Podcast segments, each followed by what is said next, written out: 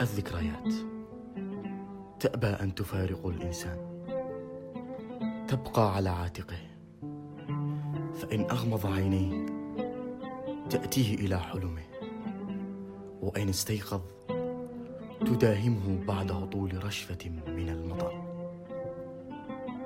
كل شيء يتلاشى يستهلك تنتهي مدته إلا هذه الذكريات.